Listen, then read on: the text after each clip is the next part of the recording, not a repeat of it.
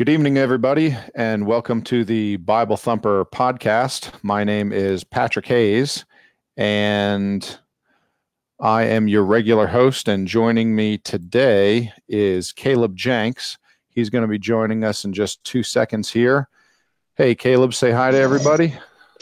Hello.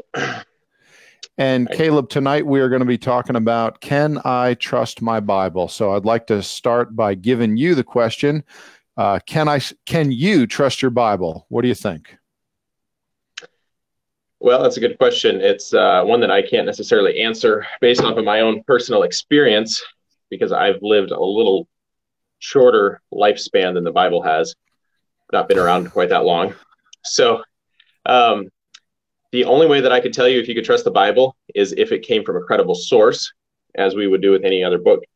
And the uh, short answer to that is I believe it's inspired by God and everything that is in it is true. Therefore, I would say, yes, you can absolutely trust the Bible. Okay, so let me ask you this. If a an atheist, an agnostic, someone that's not a Christian, someone that you know maybe has been bothered by one of those pesky Christians for a while and they're thinking about this whole thing, if they were to ask you, what's the number one reason that you trust your Bible? What is it that turned you at some point in your life? What is it that got you from, yeah, it's a good book to God wrote this book and I know it? What do you think? Uh, so I, I, originally joined um, joined the Bible Club, so to speak, as a interest in history. I the funny thing is I grew up in a Christian home, uh, by the way, before we go too much further, you might change your video resolution on your end in the BeLive TV to 720. I just noticed you're still low resolution. Um, okay. Sorry, sorry to interrupt with that. Anyways, I grew up in a Christian home, and I, I, I, I so one of these days I should ask my parents if this was a reverse psychology thing that they had going on. They did not actually encourage me to get out my Bible and read it as a young child. And I think that was because they were trying to protect me from um, some of the adult content that was in the Bible. And so it actually worked. I started, of course, everybody hears this story David and Goliath. And I got into, I originally got into uh, the book of First and Second Samuel out of interest in learning about about this story, and loved it as a history as a history uh, book. And then later on, started to draw from it for more inspiration as far as morality, lifestyle. And then the big questions came along, which was, hey, how is it that I actually know this is God's word? So the number one that thing that actually uh, changed that for me is I started looking at other stories in the Bible where there was fulfilled prophecy.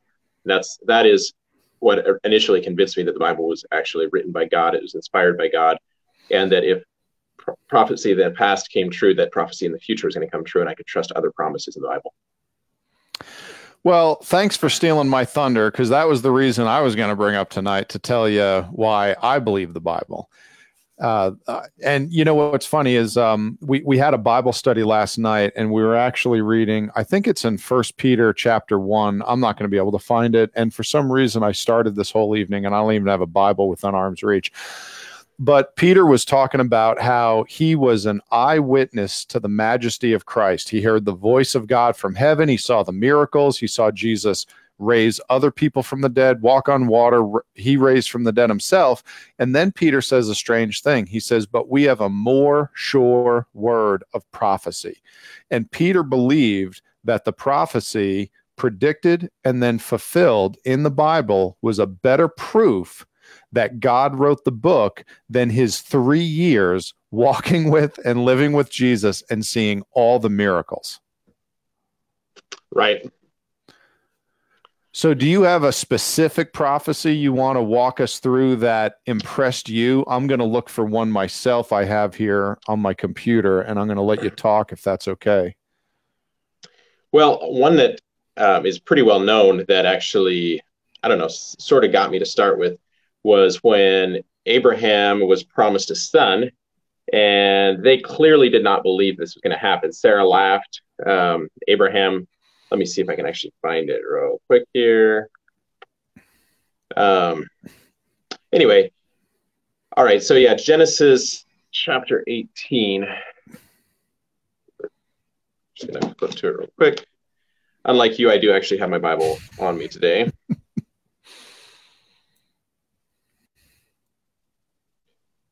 And I should have actually had this open. I wasn't thinking of going to this. Um, there's Oh, actually that- another passage that I want to go to, but all right. So It's okay. go- I'll help you. Genesis is the first book. Go all the way to the left. Thanks. I appreciate that. All right. So I am going to go Genesis chapter 18. This is really interesting because Abraham was this guy that just hung out with God and, and they, they chatted together. Um, so I'm just going to go at the beginning of the passage, I guess. I don't, I'm going to try not to do what I did another time and read the whole thing. Um, Amen.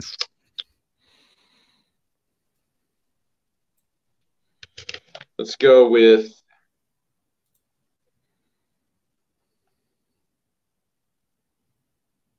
You know, dead air is often neglected. It's not appreciated enough in the podcast and radio community.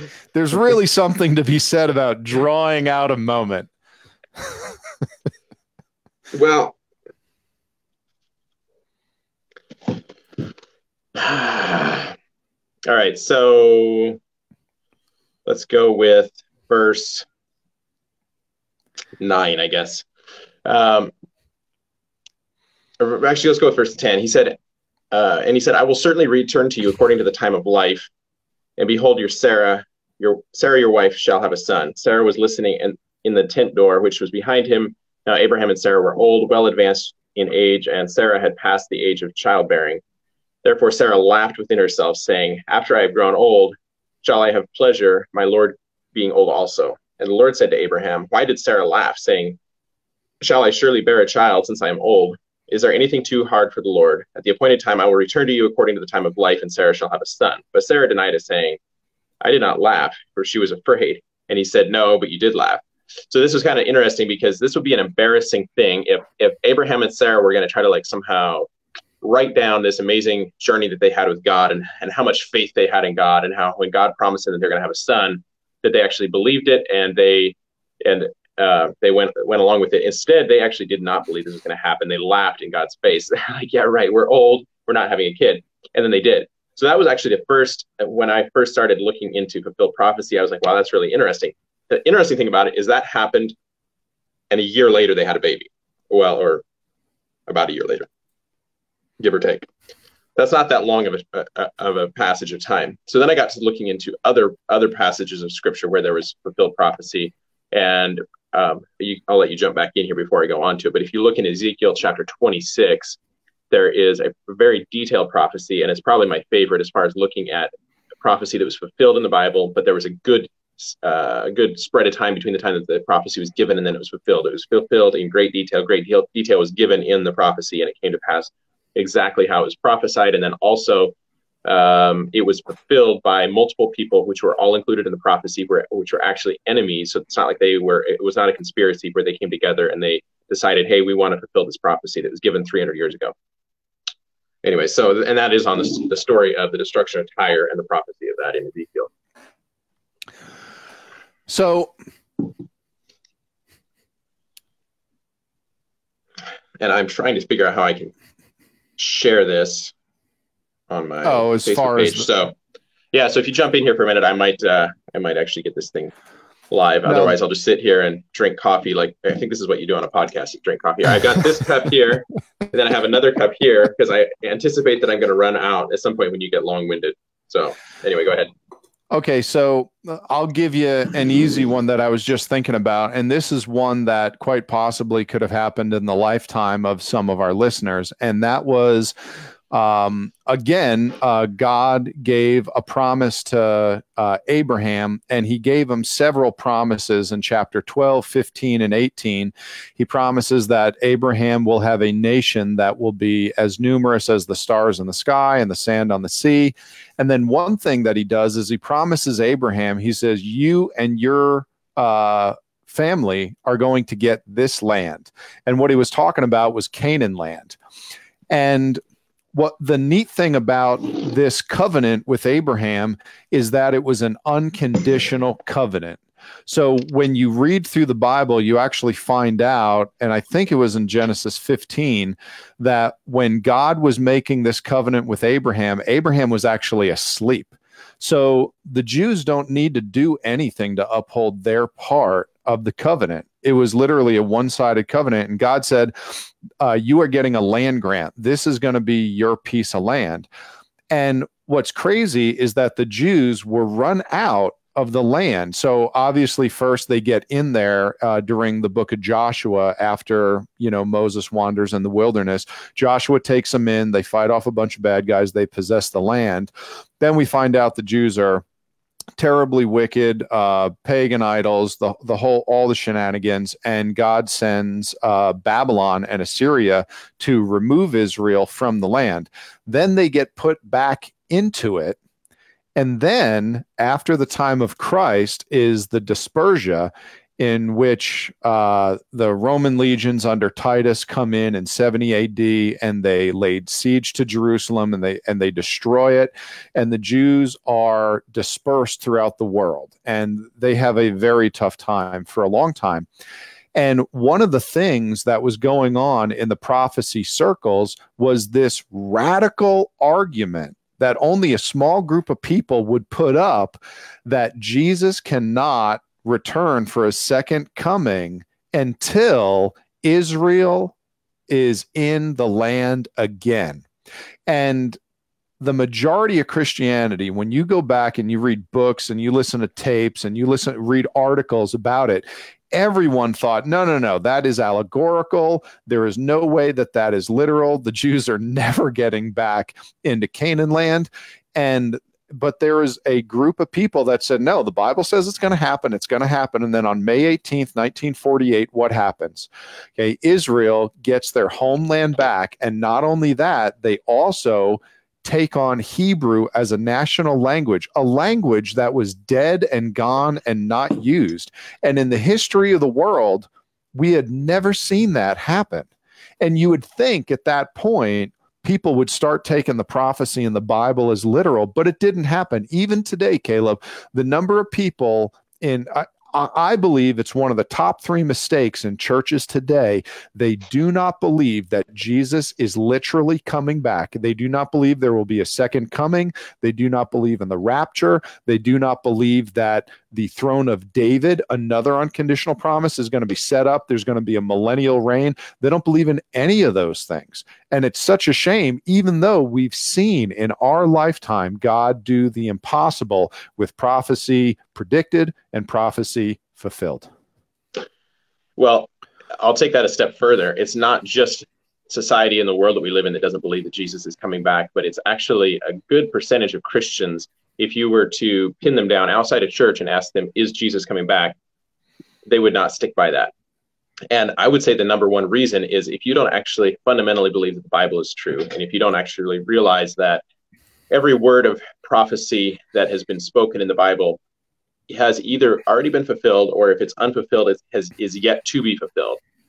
Um, but there, there has um, historically been every time that there is prophecy on a specific event, when that event unfolds, everything that was spoken about that prophecy actually, it's not like it was like half of the details came to pass, but every single thing that God said was going to happen actually happened exactly like He said. So that's actually that's just one side of it. The other side of it is people like to argue against um, uh, against the Bible as far as there's not enough archaeological evidence, or there's some parts of the Bible that may have not uh, they've not dug up yet. They've not dug up certain things that they should find in archaeological digs, and they have not found that yet. Um, and so, if you look at the the span of time since they've started digging this this stuff up, they it's not like they've always dug up ar- archaeological sites. The majority of stuff that's been dug up has been dug up in the last hundred or so years, and so they're constantly finding more. And so, I would say just because you can't find absolutely everything that's in the Bible buried in the dirt doesn't mean it didn't happen. You know, as far as proofs for the Bible go, archaeology is, I'm going to say, is one of my weaker points. Uh, it, it's you know the prophecy is a good one, and I have some logical arguments that I would like to bring in. Now, what's funny is you you brought up the idea that so many Christians do not believe in a in a literal second coming. If you were to pin them down, I could. If you want to go off into the weeds, I am ready to do that as far as what Christians and churches do not believe today. Right. But I we really should stick to you know the topic of can I trust my Bible? Do you right. have anything specific as far as an archaeological evidence? Give you know. So again, I'm the atheistic agnostic friend, and I say, Caleb, tell me the most impressive archaeological find that that you found to be interesting that supported the Bible. All right, so much like you, I'm pretty. I'm actually weak on archaeological proof. Um, well, you put me up to next next to a lot of um, theologians and uh, Bible scholars, and I'm going to be weak on on pretty much every every bit of this. But as far as archaeology, one thing that I would just say to save time is I'll point you to a really great documentary that was put out by uh, shoot. Um, oh no, I should know this now. It is called. I'm gonna I'm gonna get the link and I'm gonna I'm gonna I'm gonna tell you. It's called it's True You and it's put out by I'm pretty sure it was Focus on the Family, and they did a archaeological documentary on the uh, the Exodus. And the thing that's very interesting about that, I, I, watched it recently and have looked up some of that some of the archaeological. I've never been on an archaeological dig. I want to actually go now, just because some of this stuff is crazy that they're finding. But they've dug up stuff in Egypt with the names of Hebrew slaves. They've dug, dug up things in Egypt that had the name of Yahweh. They have lists of, of Hebrew slaves that were in the homes. There's on there's you know on the pyramids in Egypt. There's stuff um, they've dug up. They've dug up some of the cities in Canaan that were destroyed, and they found the exact things um, in those cities that were actually um, referencing the pharaohs that are mentioned in the Bible that had uh, that the Israelites had brought uh, some of these. What were they? They were like little crickets that they would uh, preserve. I don't remember what they called them, or like cockroaches or crickets or something like that. And they would preserve these little bugs and the the, the Egyptian people like to uh, I don't know some, something in their idol worship, whatever they did with it had to do with their religion, and they actually the, the some of the the Israelites brought these things out with them and brought them into Canaan, and they're buried in some of these these tombs in in Can in, the, in these Canaanite cities, and where God said that it was going to be, or, or where the the uh, biblical account rec- records some of these cities being burned with fire, that you can actually find the the layer, sometimes three feet deep worth of burned uh, ru- rubble, metal, that type of thing. And they say that actually, if you want to preserve an archaeological site, that one of the best ways to do it is to burn it. And I, really, I'm like, yeah, that's really crazy. I would have never thought that. But there's a lot of proof that gets that gets saved in there. So anyway, that's that was interesting, and that's actually one of the accounts that a lot of atheists would say that there's no proof that the Exodus actually happened. Which, if you look at the Old Testament, the Exodus was the um, Charles Charles says he's not a, a, a premillennial. Am I a heretic? Um, so, anyways, we'll have to get him in here. Charles, um, we're actually going to. I'm actually going to post a link so that anybody. I should have already done this. Anybody that wants to jump in here live um, here at the 30 minute mark, which is going to be coming up shorter than I'd like, we're going to actually open this up to where you can hop on here live with us and give us some of your thoughts. Um, anyway, so as far as archaeological evidence, there's a ton of it out there, and that was that's something really interesting that I've been reading on on recently. But I still like to. I think the Bible. I think you can take this book right here. And there's other ways to prove it, but you can take this book right here and you can prove this book from the book itself. And that is one of the best ways is through fulfilled prophecy because the Bible is literally full of fulfilled prophecy. So I'm going to go to Ezekiel chapter 26 and I'm going to start at the beginning of the chapter here, and I'm going to read something. And hopefully, this doesn't take me too long. It's a short chapter, it's only 21 verses. So, uh, Patrick, if you have your Bible pulled up partway through, um, you can chip in here if you want, because uh, one thing that you'll find about me is I have been getting no sleep the last few nights. So, I'm very tired. I'm eager to have my day of rest tomorrow. Uh, so, chapter 26, it says, And it came to pass in the 11th year in the first day of the month that the word of the Lord came unto me, saying, Son of man, because that Tyrus hath said against Jerusalem, Aha, she is broken. That was the that was the gates of the people. She is turned unto me. I shall be replenished. Now she is laid waste. Therefore, thus saith the Lord God Behold, I am against thee, O Tyrus, and I will cause many nations to come up against thee, as the sea causes his waves to come up, and they shall destroy the walls of Tyrus and, and, and bring down her towers. I will also scrape her dust from her and make her like the top of the rock. It shall be a place for the spreading of nets in the midst of the sea, for I have spoken it, saith the Lord. and it shall become a spoil to the nations, and her daughters, which are in the field, shall be slain by the sword, and they shall know that I am the Lord. For thus saith the Lord God Behold, I will bring upon Tyrus Nebuchadnezzar, king of Babylon, a king of kings from the north, with horses and with chariots and with horsemen and with companies and much people. So the interesting thing is, uh, Nebuchadnezzar was not king at the time. So this is a prophecy not of only something that's going to happen, but the fact that Nebuchadnezzar was going to be king of Babylon. He shall slay with the sword thy daughters in the field, and he shall make a fort against thee, and cast a mount against thee, and lift up the buckler against thee, and he shall set engines of war against thy walls, and with axes he shall break down thy towers. By reason of the abundance of his horses, their dust shall cover thee. Thy walls shall shake at the noise of the horsemen, and of the wheels, and of the chariots, when he shall enter into the gates. As men en- as men enter into a city wherein is made a breach. With the hoofs of his horses shall he tread down all thy streets. He shall slay thy people with the sword, and thy strong garrisons shall go down to the ground. and they shall make a spoil of thy riches, and make a prey of thy merchandise, and shall break down thy walls and destroy the pleasant houses, and they shall lay waste, lay thy stones and they, tum- thy timber in the dust, of, and thy dust in the midst of the water. It will cause the noise of thy songs to cease, and the sound of the harps shall be no more. And anyway, it continues to go on. I'm going to stop right there uh, at verse 13, just because I don't want to take too long. Okay, so, so, explain to us what that's talking about. A lot of great details here. Um, so it's not just like this vague. Nowadays, I've, I've heard I've been in, in uh, prayer meetings with people that are they're like, um, I feel like the Lord spoke to me that tomorrow is going to be a great day for you, or I think you might have some lower back pain. You know, these really vague things that could never be proven right or wrong. And I'm not saying that prophecy can't be used for edification in that way, but these are very clear, detailed prophecy of things that were basically unheard of and humanly impossible.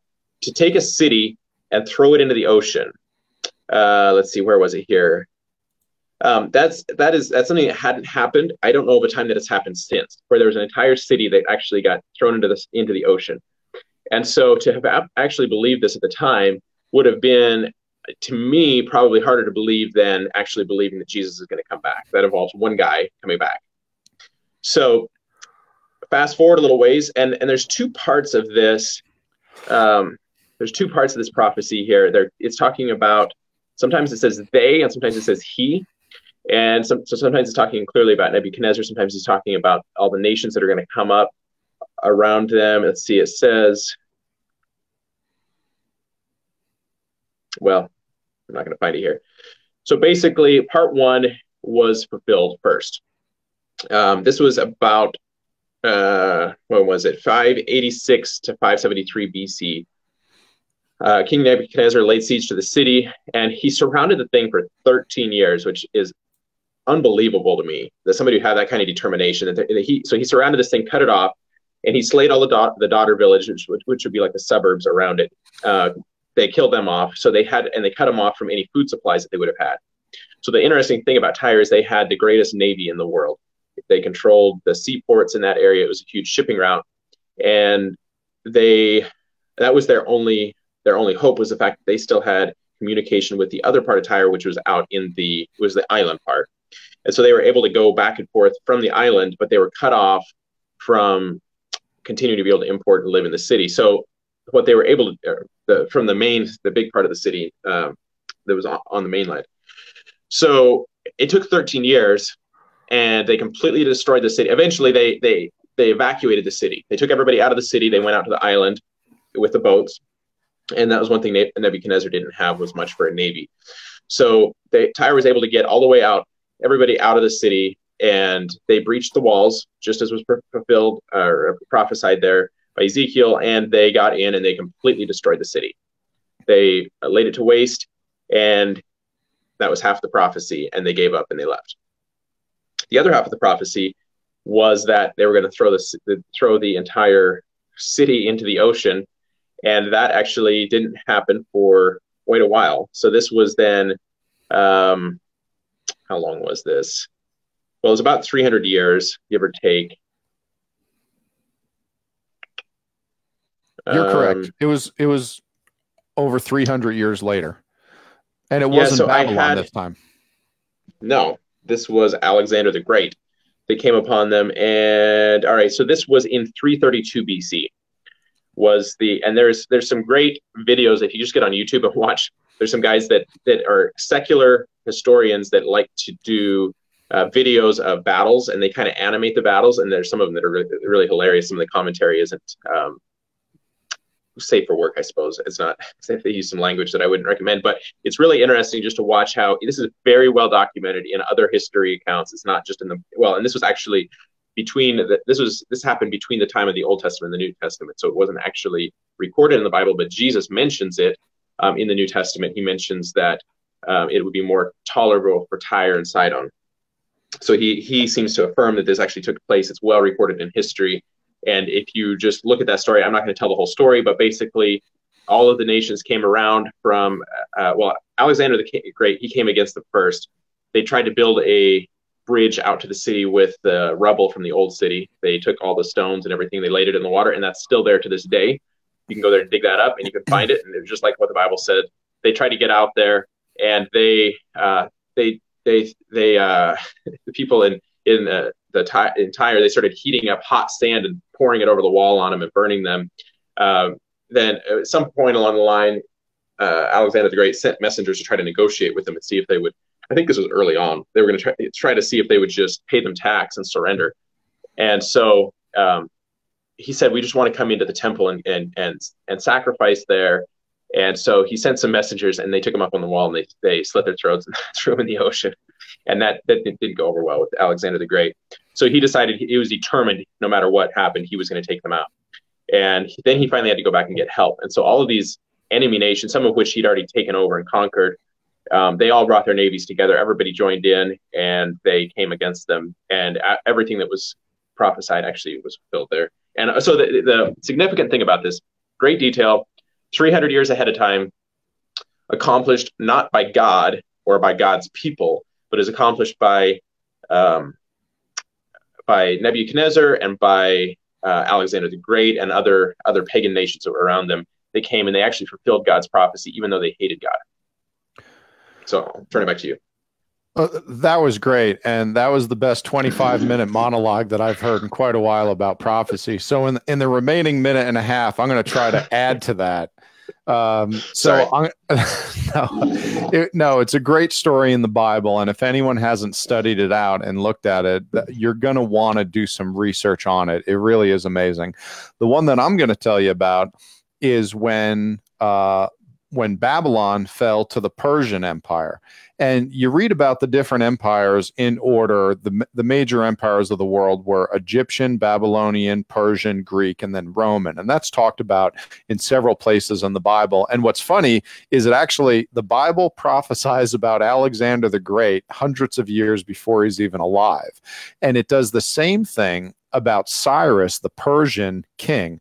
And where you find this is when the Persians took over Babylon, and I'm talking about the city of Babylon, it was really difficult because Babylon had these huge walls, they were super thick, and Babylon had a major river flowing through it. So Babylon was a self sustaining city. So no one was able to lay siege to it because they had the water to grow crops, they had their animals in there. I mean, it was a massive city. So what we find out is it's written down in Isaiah chapter 44, verse 27, how this was going to happen. Now, keep in mind, at the time, Babylon had the Israeli slaves. They had already taken them captive, and there were a lot of slaves, including Ezekiel. Jer- um, I'm not sure about Jeremiah. Ezekiel was there, uh, Daniel, and uh, it was coming right to the end of the Babylonian captivity. And what happened was uh, Persian general went way upstream and diverted the river, and then they were able to sneak in underneath the gates because they the, the rivers went through these great big barred gates, so the water flowed through, but nobody could come in, and they were they actually lowered the water levels, and the Persians snuck in and they took over Babylon so swiftly and quietly that people in the city didn't know they were taken over for a long time for i believe it's set up to weeks now this is the crazy thing hmm. because any time in military history at that time you take over a city like that you kill all the slaves and then the people that live in the city are the new slaves. So traditionally, they would have killed all the Israelites and then they would have taken all the Babylonians in the city as slaves. But what happens is the scroll of Isaiah, chapter 44, verse 27, is brought to Cyrus, the king of Persia, and it says, That saith to the deep, Be dry, and I will dry up thy rivers.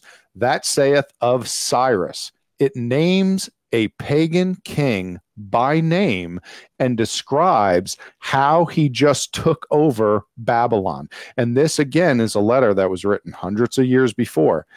Uh, so that saith of Cyrus, He is my shepherd and shall sh- perform my pleasure, even saying to Jerusalem, Thou shalt be built, and to the temple thy foundation shall be laid. Thus saith the Lord to his anointed, his anointed to Cyrus, whose right hand I have holden to subdue nations before him, and I will loose the loins of the king to open before him the two leaved gates, and the gates shall not be shut. I will go before thee and make the crooked places straight. I will break in pieces the gates of brass and cut in sunder the bars of iron. I will give thee the treasures of darkness and hidden riches of secret places. Okay, so anyway, it goes on. So it not only tells what Cyrus, how he took over Babylon, it also says what he is going to do. He is going to release the Jewish slaves and send them off with money to help rebuild their homeland. It was insane that that would happen at any time in history that a conquering king would release slaves and send them off with provision for the task that God had appointed them to. But you know what's funny? It's happened more than once. That happened when the Israelites were slaves back in Egypt as well. You can call it coincidence as much as you want, but th- it's nonsensical to believe that. Right. Well, so that, that covers a couple of uh, spots where where we can look at prophecy to prove it. And the to me the the the importance of finding prophecy to prove it. There's plenty of other places where we can find that the, the biblical account was historically correct, where something that was recorded after the fact in the Bible actually has been proven outside of the Bible as well. Historians all agree on the event that was recorded in the Bible, and that, that that's that can be well proven. And it's it's been said by many that the Bible is even by atheists will say that the Bible is the most historically proven document in existence. Um, it's just full of full of things that can be proven outside of the outside of the Bible, inside of the Bible. That it doesn't matter how much you want to prove it wrong, you can you can look at it and prove that it's correct. So, um, the, to me, the reason whenever I whenever I first started reading the Bible as a as a history book, and then I started realizing, hey, this is actually really cool stuff that's going on here. It's not just your everyday stuff. This book is a lot different than any other book that's out there because there's actually this superpower that's behind this book, this force that can do superhuman things, turn everyday humans into superheroes. So that curiosity got the best of me and, and got me to fall in love with the book. Then the questions came along, and this is one of the things that I think is really important for us to do is not to shy away from actually asking some of the tough questions about the Bible. Is the Bible true? Is it is it God's word? So the the the main the main thing that we have just proven from the the the idea that prophecy that was fulfilled is this book right here did not come from the mind of man, and and I can say that with with great certainty. And and if you don't believe it, I would tell me how can you how can you prove that it didn't that it that it did come from the mind of man? Because there is things that are written in this book that were written in by man as a, uh, uh, where God told them to write this write this down, write that down. It was inspired by God. They write it down. They die. Their kids die. Their grandkids die, and then it comes to pass, exactly like God said.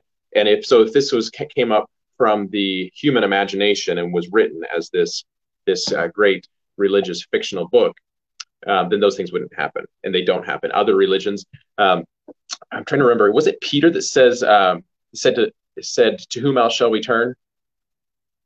Trying to think who was it that said that. He looked at Jesus and he said, "But but to whom else shall, shall we turn?" I came to that point in in my. I'm actually going to try to look that up real quick because I should know this. I don't. Um, but anyways, I came to that point in my life where I started wondering. Well, say say I would have been. Here we go say if I would have been born in Saudi Arabia, would I be a Muslim? Do I just believe the Bible because I was born and raised as a Christian? Uh, John 6 68, it was Peter. Um, well, I'm not sure. This is, I'm not sure which version this is. I'm on Google right now. Um, here, let's go to King James for my. Uh, so, but Simon Peter answered him, Lord, to whom shall we go? You have the words of eternal life. So I came to the point of I started looking around. It's like, well, do I just want to believe this because Jesus is too good to be true? The gospel is too good to be true. Is that am I convincing myself the Bible is true because I want it to be true? And when you start looking at other books, there, there is so many holes. If you look at the book of uh, uh, other books that are that are supposedly from God, if you look at the book, book of Mormon, if you look at the uh, Quran, if you look at um, Hinduism, any of these other religions, they don't have they don't have con- consistency and fulfilled prophecy. They have a lot of things that are written that they change their mind later on. Things things come and go, and the fact that God and His Word is infallible and it doesn't change was the biggest thing that convinced me that this is something I can put my faith in and trust in, and actually trust this is from God.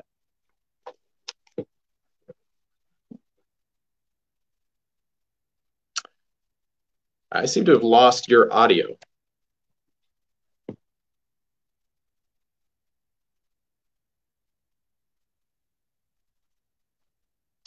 Are you? Can you hear me? Okay, I can see you. I cannot hear you. Here, I'm going to ask anybody that's watching this. Can you guys hear Patrick? Just wondering if it's a technical problem on my end. I can see your lips moving, and I don't see you. All right. Well, we'll give him we'll give him a minute to see if he can come back on. So we barely touched on archaeology. Um, the fact that the Bible, I believe, is inspired by God ties in very well, I think, with the fact that it's proven historically through fulfilled prophecy.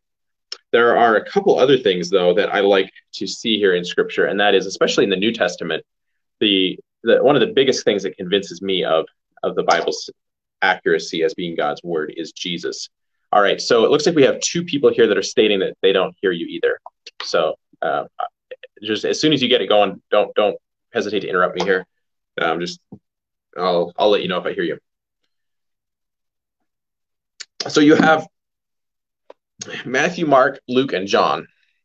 So you got four different accounts here, four four different guys that are telling the story of Jesus. And this is one thing that atheists try to use against the Bible to say, oh, the Bible's got inconsistencies from one gospel to the next. One guy writes this, another guy writes that. This was one of the things that actually convinced me of the fact that it was not a bunch of guys that were in a smoke filled cigar room trying to come up with this conspiracy where they invent this new religion based off of this criminal named Jesus that was uh, crucified because of you know whatever reason and they and they so they take a few things that could be proven by history and they piece together the story and they and they come up with this new religion which is Christianity. Now, let me say this first Christianity is too good to be true. And so, if you're a skeptic or an atheist and you're looking at the New Testament, you're going to be trying to find reasons why not to believe it because this is um, this is the this is the happy ending to the movie, so to speak.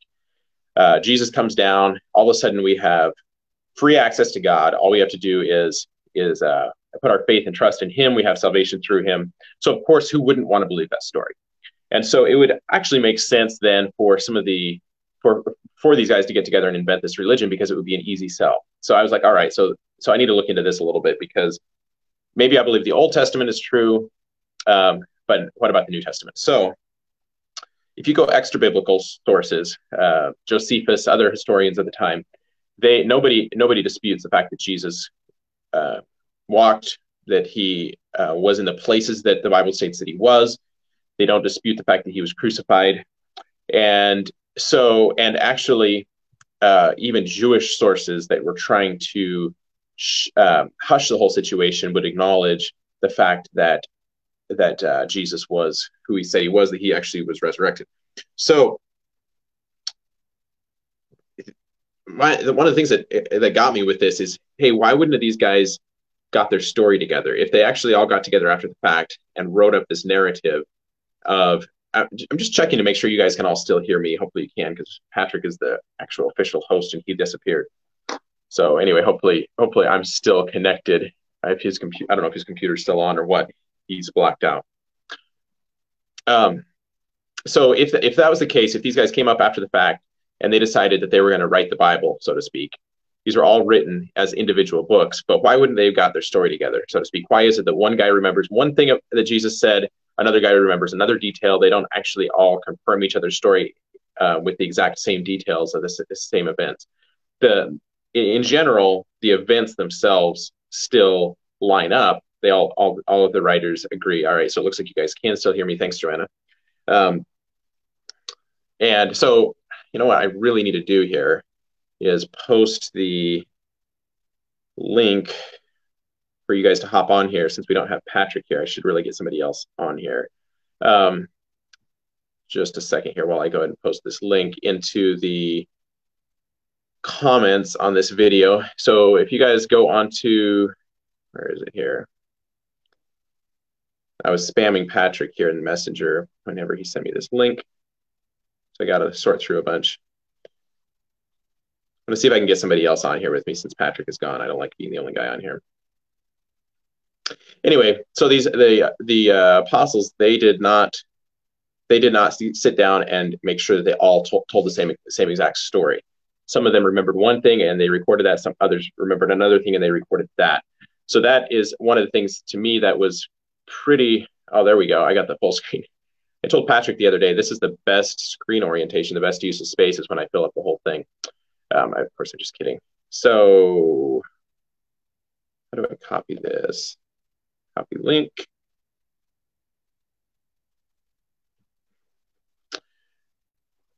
All right, let's see if this works here. I'm going to go ahead and put this in, and I just want to see if we can get somebody else in here on with me.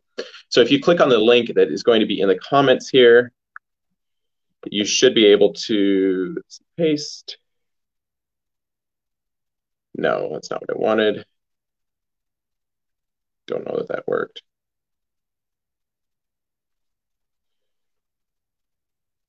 Well, we'll try this. I don't think that worked. Oh man. Well, you guys all have to be patient with us. We are Oh, wait, maybe it did work. Um, try clicking on the link if somebody can in the comments. I just I just posted a link and I think that it might actually take you right to the to the um, BeLive uh, web page. If you're on a smartphone, it may not work for you. okay, so I guess Patrick actually got it on there, right? Um, so thank it's good to know that Patrick's still alive and well, even though he disappeared. Anyway, so these guys didn't these guys did not um, dispute each other's account, but they didn't record the details exactly the same. So that was interesting. Another thing is Jesus um, quotes from the Old Testament, which was not at the time it would have been considered the Torah, and the Tanakh would have been the the Torah would have been the book the the the uh, well he, Jesus called it the law and the prophets at some point. So I think the Torah would have been the books of, of Moses, and then the Tanakh would have been some of the rest of the books. I'm not sure if that would have included all of the, the prophets or not. So um, anyway, so Jesus never disputed anything from the Old Testament books. He quoted from them over and over again. He quoted from the Old Testament books. And so he seems to confirm all of the Old Testament. The New Testament is uh, written by guys that were all willing to go to their grave and never change their mind. So most of the most of these guys that wrote the the um, the, the apostolic writings, the Paul's letters, um, and then all of the the Gospels, the, the accounts of Jesus. Um, these guys went to their grave, died, were persecuted for their faith. They had I cannot find any uh, material gain that they had from starting this movement of Christianity. Most of them um, lived in prison or were, you know, they, they took on a hard life because of it. They were willing to pay the price, and they none of them recanted this. And they're they're every one of them. This is this is what the gospel was back then, which is an interesting thing for today to, to keep in mind. So most of them they went and they preached Jesus crucified and risen again. That was the thing that they wanted to. That that was that was the most remarkable thing that they seemed to continue to go go and travel all over the world preaching this. Now, let me ask you this: If you were a common man oh, you know what? If, if somebody else comes on here, I'm not actually hosting this, so I may not see that you're in the staging area. So hopefully Patrick can still see it and put you in. Um, if you were a common man now and you watch somebody die a very dramatic death, crucifixion, and then they they had mentioned to you casually a couple times ahead of time, by the way, I'm going to die and in three days I'm going to I'm going to be raised again. And then that actually happened, and you you actually got to walk up to them and see them meet them in person, put your hand in their side, see the see the scars where they were killed, you knew for sure that they were actually a real person. It wasn't just a ghost. You weren't you weren't hallucinating. You actually saw a real person, and then they went they were they ascended to heaven. That would be a very memorable experience. That's not your everyday. That doesn't just happen to everybody every day. So I could imagine why it would be remarkable enough that these guys were willing to pay um, the price, even with the cost of their life, and eventually um, eventually die, go go clear to the grave, and still continue to go and preach the gospel of Jesus Christ uh, that they saw crucified, raised from the dead. So that was that was. Uh, I think I just got a message from somebody here. Anyway, that that to me was one of the things that um, really proved the New Testament to be true. The New Testament proves the Old Testament to be true. The Old Testament proves the New Testament to be true. I'm trying to remember. I made a note here before we got into this, and I'd actually done some, I'd given a message at our church on this topic recently. Uh, where is it? There is a ton of prophecies in the Old Testament that were all fulfilled in the New Testament.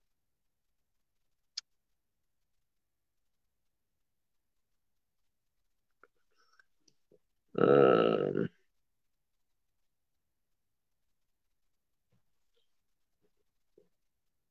all right, so here's a couple of these that I that I wrote down that I think are um, pretty remarkable that are not disputed by by um, anybody. So prophecies concerning well, it looks like oh, no, we don't. It looks like we had Patrick for a second there.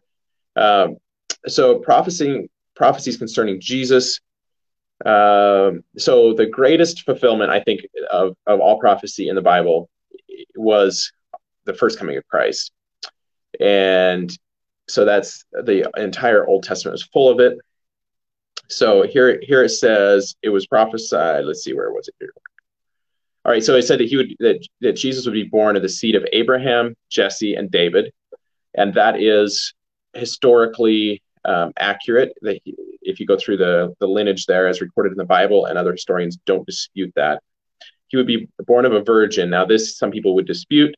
Um, I think that we, because we can believe the Bible, we can believe this to be true. And um, but he would be born of a virgin. That happened. They would call him Emmanuel, who would be born in Bethlehem. Great persons would come to adore him. There would be the killing of children in Bethlehem. He would be called out of Egypt, who would be preceded by a forerunner, which was John the Baptist. He would be anointed with the Holy Spirit. He'd be a prophet like Moses, a priest after the order of Melchizedek. He would be entering into his public ministry in Galilee, which happened all these things happened, and it's really interesting.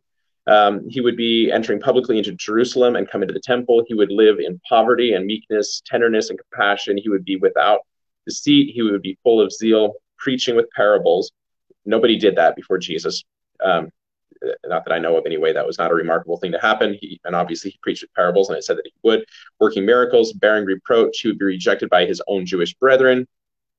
The Jews and Gentiles would combine together against him. He would be betrayed by a friend. His disciples would forsake him. He would be sold for 30 pieces of silver. And at that same price would be given for a potter's field. He would die with intense suffering, yet be silent under that suffering. He would be struck on the cheek. his uh, visage would be marred. He would be spit upon and scarred. His hands and feet would be nailed to the cross. He would be forsaken by God. He would cry out, My God, my God, why have you forsaken me? He would be mocked. Gall and vinegar would be offered to him. His garments would be parted. Lots would be cast for his clothing. He would be numbered among the transgressors. He would intercede for his murderers. He would die, but not a bone in his body would be broken.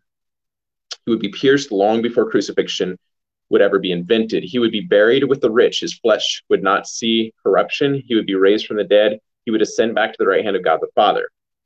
So, all of this was recorded hundreds of years before Jesus entered into the world. You have to realize there's this 300 and some odd year, well, however long it was, the gap between the Old and New Testament.